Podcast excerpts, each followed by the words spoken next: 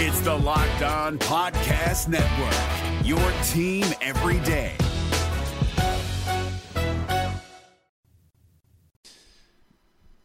Well, the Bruins spark up another head to head matchup with Stanford tonight at Pauley Pavilion. And to be honest, the Bruins, in a lot of ways, are trying to emulate the Cardinal. I'll tell you exactly what I mean. Don't worry over the course of this show. But first, let's welcome you in to the program. This is Locked On Bruins. I'm Bryan Fenley. Wherever you digest your podcast, be sure if you haven't done this yet, click that subscribe button so that it comes right to you every time I upload an episode, give you the latest in the Bruin Westwood happenings. And then you can always rate the show. Tell me what you think, give me your feedback, what you like, what you don't like, and all that jazz. All right, so what to expect on this episode? A ton to get to. And I do want to look at how UCLA and Stanford stack up. I think that's very important as we get ready for their tip off tonight at 7 o'clock Pacific. With that said, I will also bring to you my three keys to the game. These are three focuses that I believe that UCLA must be able to pull off if they want to win. And then I will summarize some of the comments that Bruin legend Tracy Murray had about the state of the team when he and I spoke on the Bruin Insider Show with Nick Cope yesterday. And it, it, to be honest with you, there are some guys you might be wondering on this roster why aren't they playing more? And Tracy Murray will give us some answers as to why that could be the case. But to begin here, I want to bring in a real life example. And, you know, whatever career you're involved in or or whatever industry you're in, you know, there are always people that are more advanced than than than you or me. I mean, it's just the way life is. And when you see that, when people are a little bit more ahead in terms of where they are in their career, you know, there are a lot of ways that you can react to that, right? I mean, you could be you can be jealous, and I, I certainly think that that's a a natural inclination. Not sure how helpful that is or that it makes you feel good, but you know, I think a lot of us can attest to that being a, a normal reaction. Or, you know, you can look at it a different way. You can say, hey, what can I learn from this person? What have they done to get to where they are that I'm lacking, that I need to improve on? so that I can get to their position and look at it more of a you know a proactive approach and say, hey, instead of having a pity party over here about why I can't get there, let's you know get to work and try to figure out what's going on.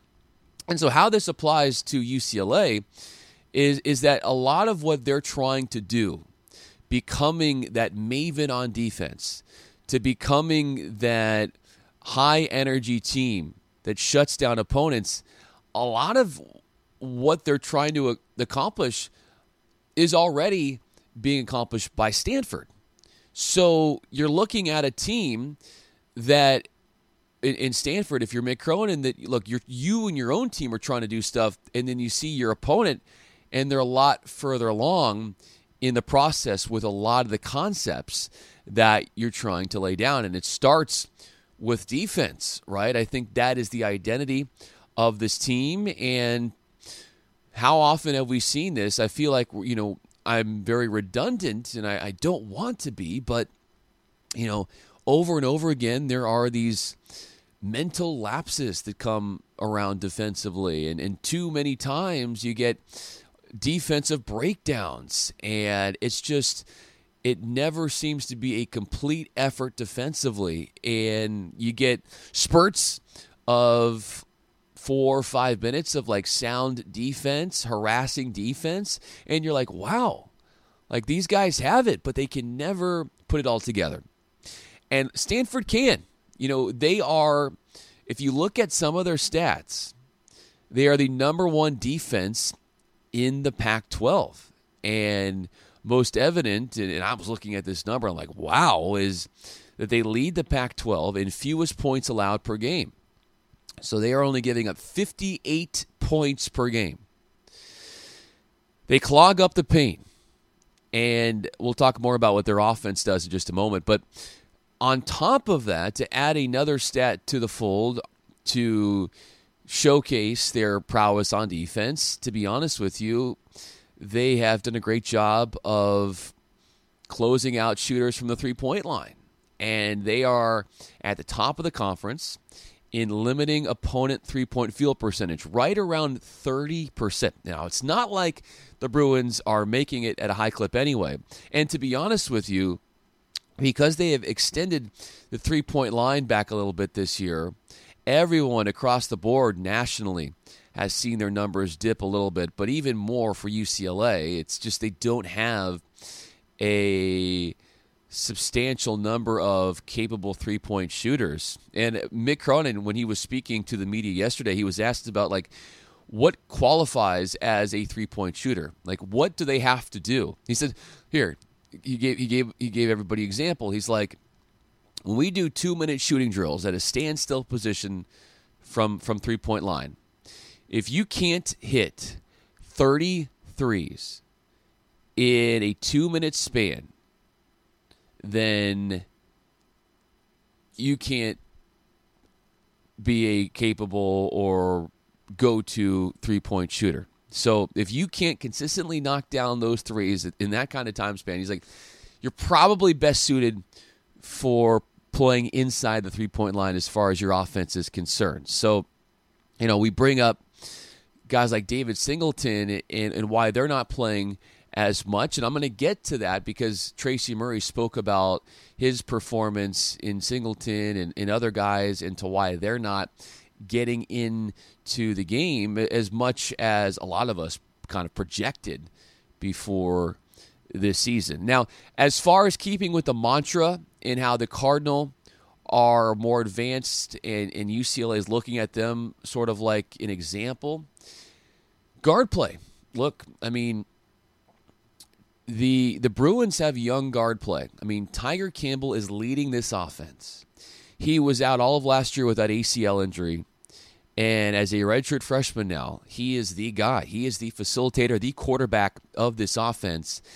And, you know, he has shown spurts where he can be, you know, one to be relied upon on the offensive end. He, he can he can knock down a three or two. But as is, pretty customary for a, a young player, there's not a lack, or there, excuse me, there is not a lot of stability at that position. Like any given night, you're not exactly sure what you're going to get from him as far as production.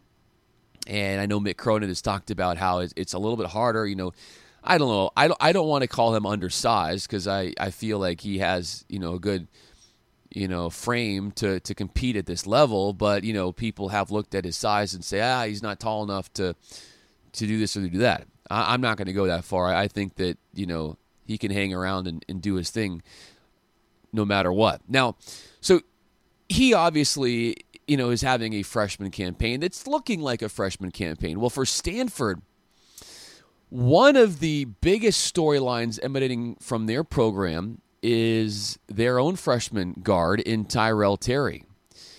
Now, this guy just this week was named the Pac 12 Men's Basketball Freshman of the Week.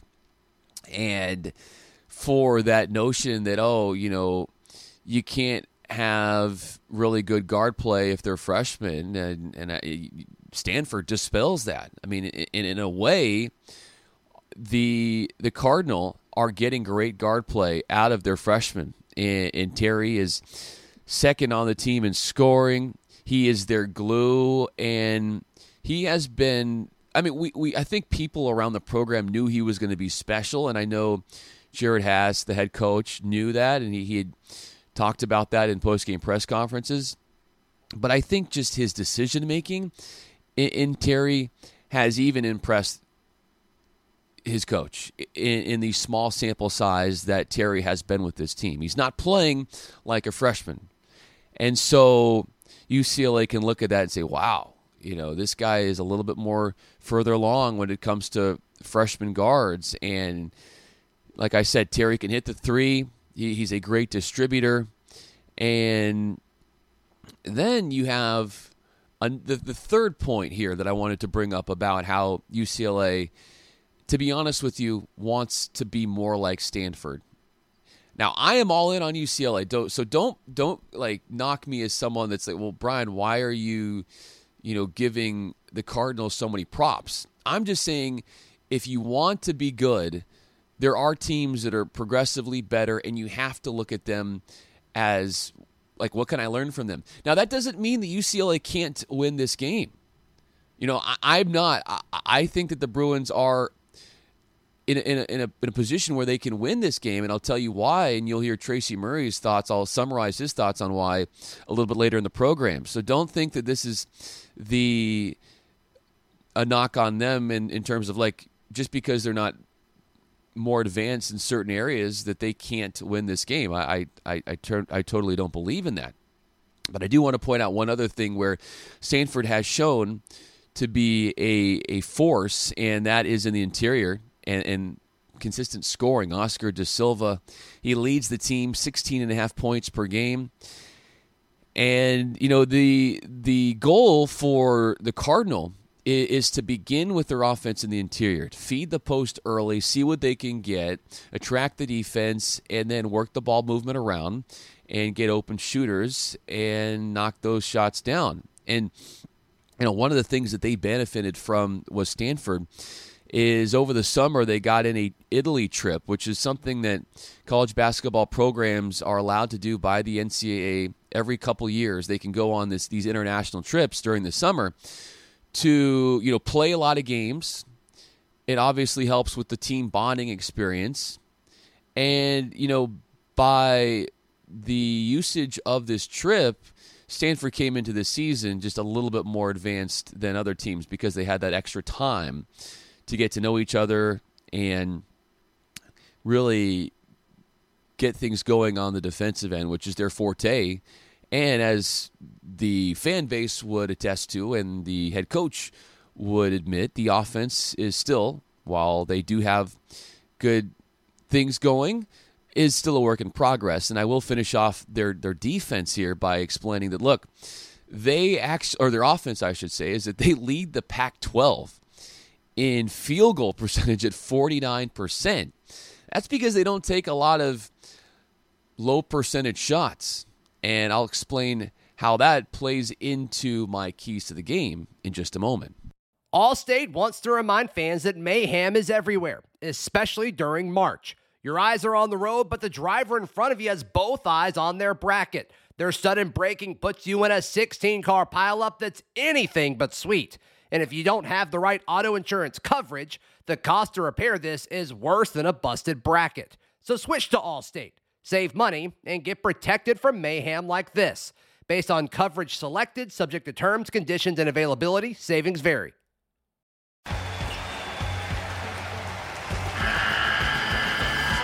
The NCAA tournament is almost here, and listening to Locked On College Basketball will give you the edge you need to dominate your bracket. So don't wait. Find Locked On College Basketball on YouTube or wherever you get your podcasts. Part of the Locked On Podcast Network. Your team every day.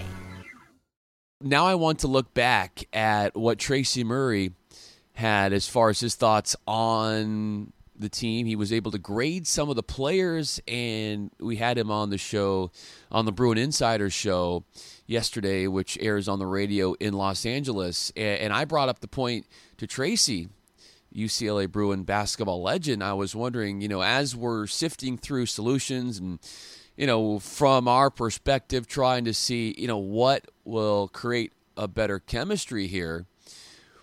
What about and my and I asked him this. I said, you know, why aren't so and so playing more? Could they be a spark plug? Could they help ignite and energize this team?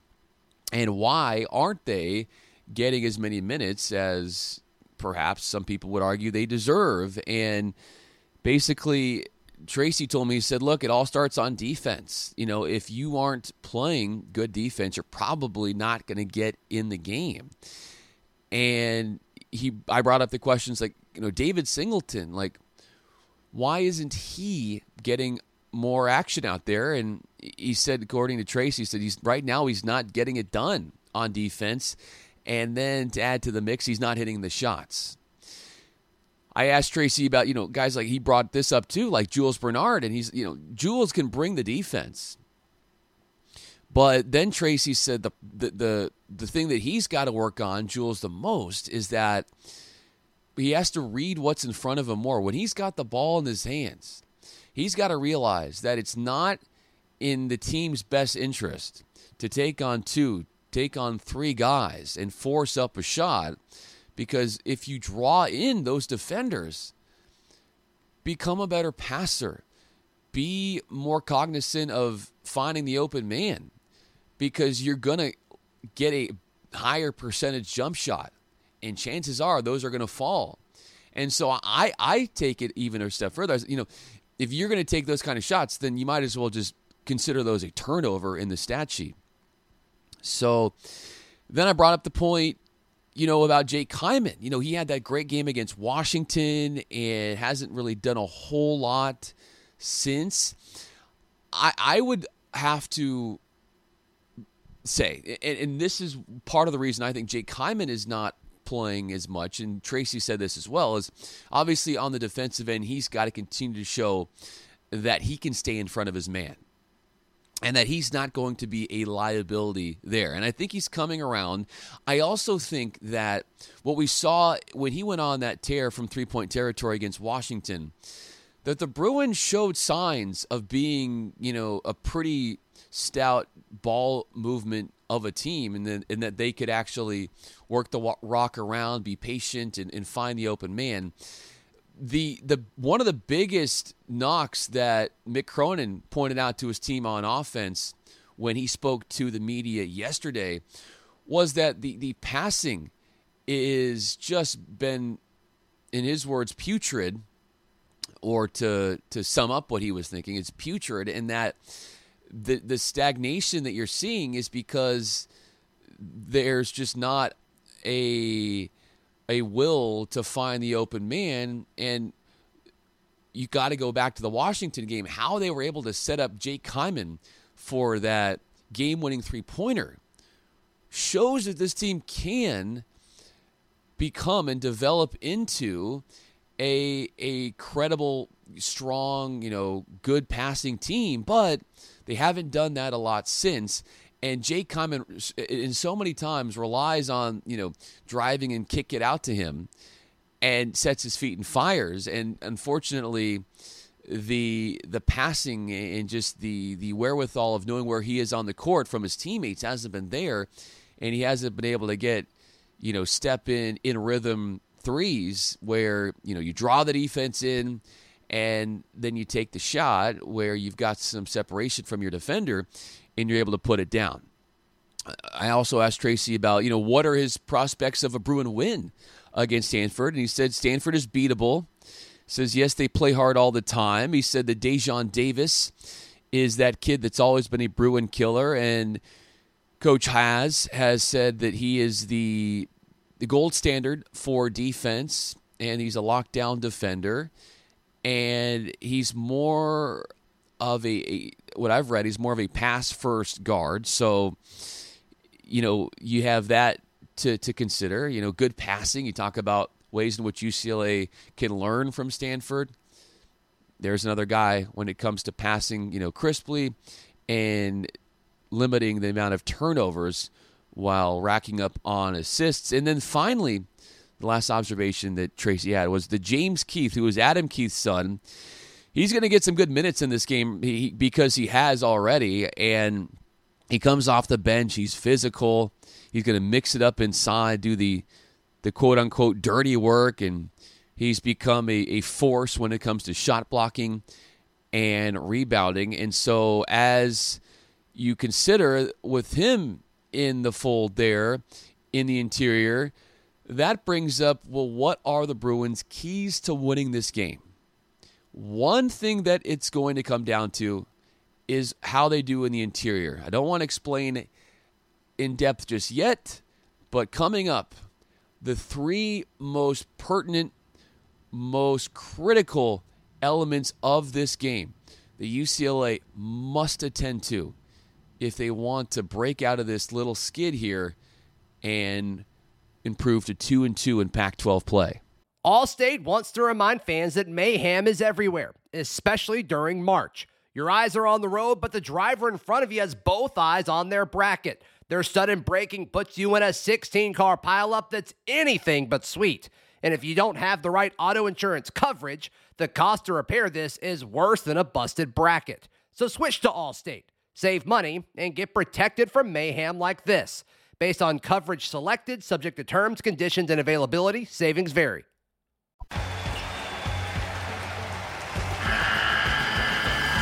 The NCAA tournament is almost here, and listening to Locked On College Basketball will give you the edge you need to dominate your bracket. So don't wait. Find Locked On College Basketball on YouTube or wherever you get your podcasts. Part of the Locked On Podcast Network. Your team every day. So we've come to the point in the show where I'm going to lay out my keys to the game. Three things that the Bruins can do if they do will dictate the outcome of this game in UCLA's favor. And I'm going to start with what's going on in the post, in the middle for UCLA, as I tease that heading into this third segment. Oscar da Silva is a very versatile big.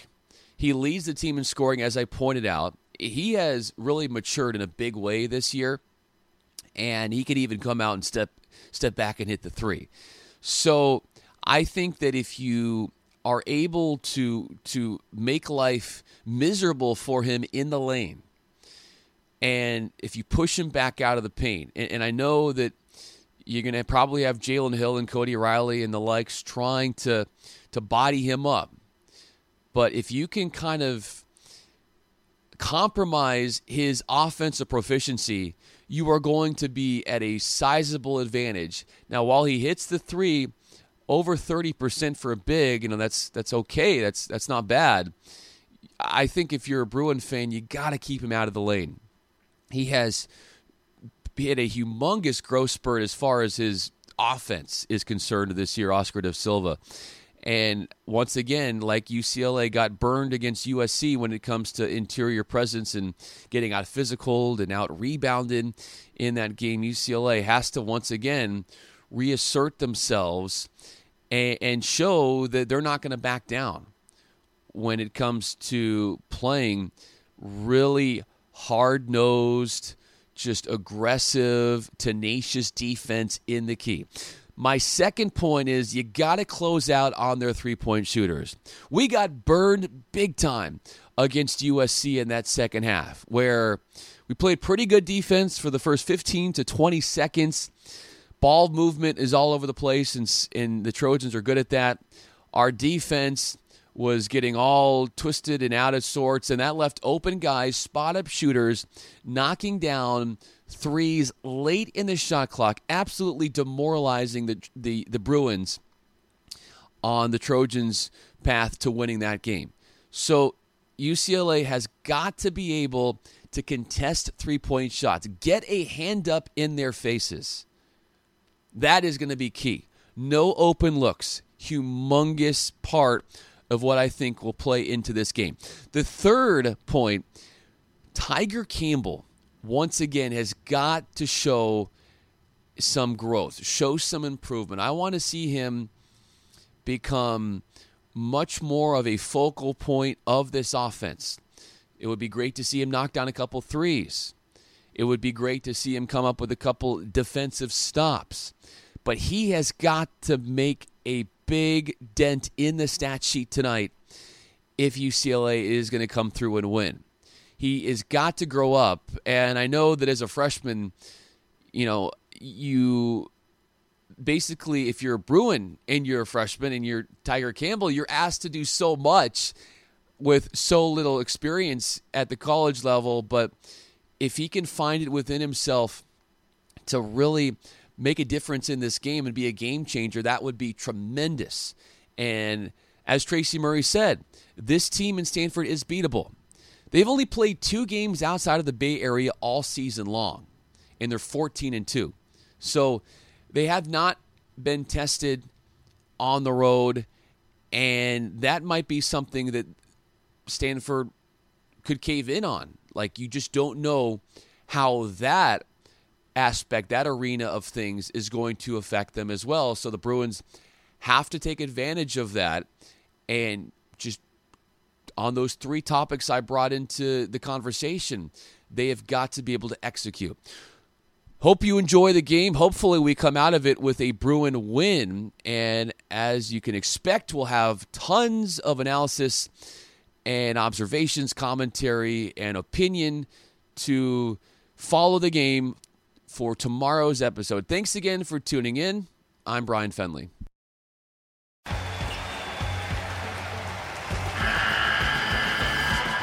NCAA tournament is almost here, and listening to Locked On College Basketball will give you the edge you need to dominate your bracket. So don't wait. Find Locked On College Basketball on YouTube or wherever you get your podcasts. Part of the Locked On Podcast Network. Your team every day.